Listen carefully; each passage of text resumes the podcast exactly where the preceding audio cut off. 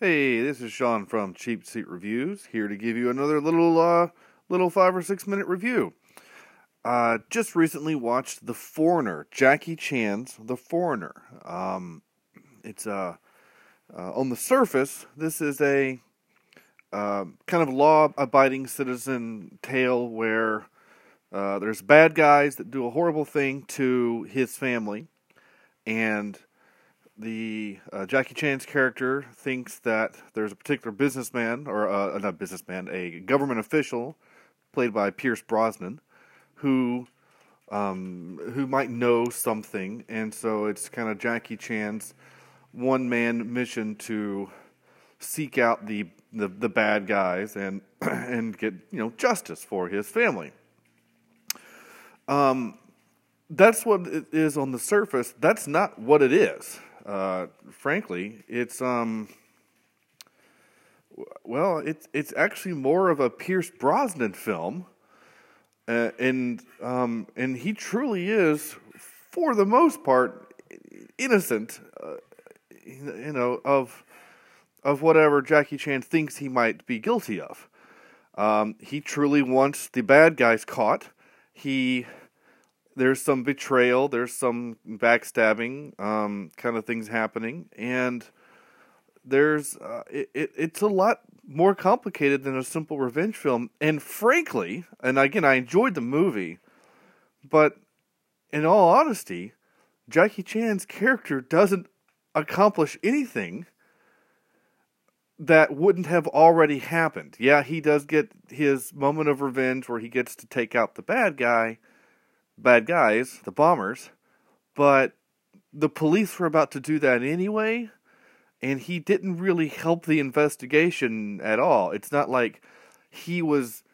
It's not like in Taken where he's going to the streets and finding the bad guys and maybe like leaving clues for the cops or, or anything like that. He he basically harasses Pierce Brosnan and but Pierce Brosnan, through his own means, is able to figure out who the bad guys are. So, again, ultimately, Jackie Chan doesn't really do anything in the movie other than give us an excuse to have 60 year old Jackie Chan kicking 30 year old guys' asses, which was cool. I mean, it was fun watching Jackie Chan do Jackie Chan things. But again, ultimately, he, wasn't he wasn't needed, uh, which is a shame um, and and maybe that's kind of why the movie didn't maybe do as well as it should or it could have. I mean, it only got a seven point one on IMDb. I mean, seven point one is actually not that bad. Um, so it uh, it was cool. It was kind of neat movie. The music was actually really interesting. It was kind of um, kind of had a Tron legacy feel to it, which in a good way. You know, it was kind of not really techno, but it had kind of a EDM kind of a quality to it. It was uh, it was interesting uh, movie, and again, I, I I wanted I frankly wanted Jackie Chan to play a bigger part and to have more of a role than he did because he's not he really isn't even in it all that much. It's he's probably in the movie maybe fifty percent, maybe sixty percent, which when the movie is you're the star of the movie I mean, Pierce Brosnan is in nearly every scene.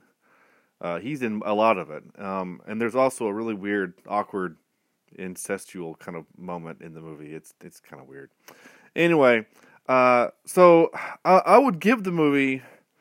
I'm gonna kind of you know go along with IMDb with the 7.1. I would give it a 7.1. Again, I enjoyed it. I would I would watch it again. Um, you know, and um, you know if it if it ever comes streaming maybe we'll do a full review of it for the podcast. But, um, but yeah, I, I enjoyed it. So, so I'm going to say that. Uh, and uh, yeah, and don't forget to uh, check out uh, the main podcast and uh, listen to that as well. And uh, we just did Chappie.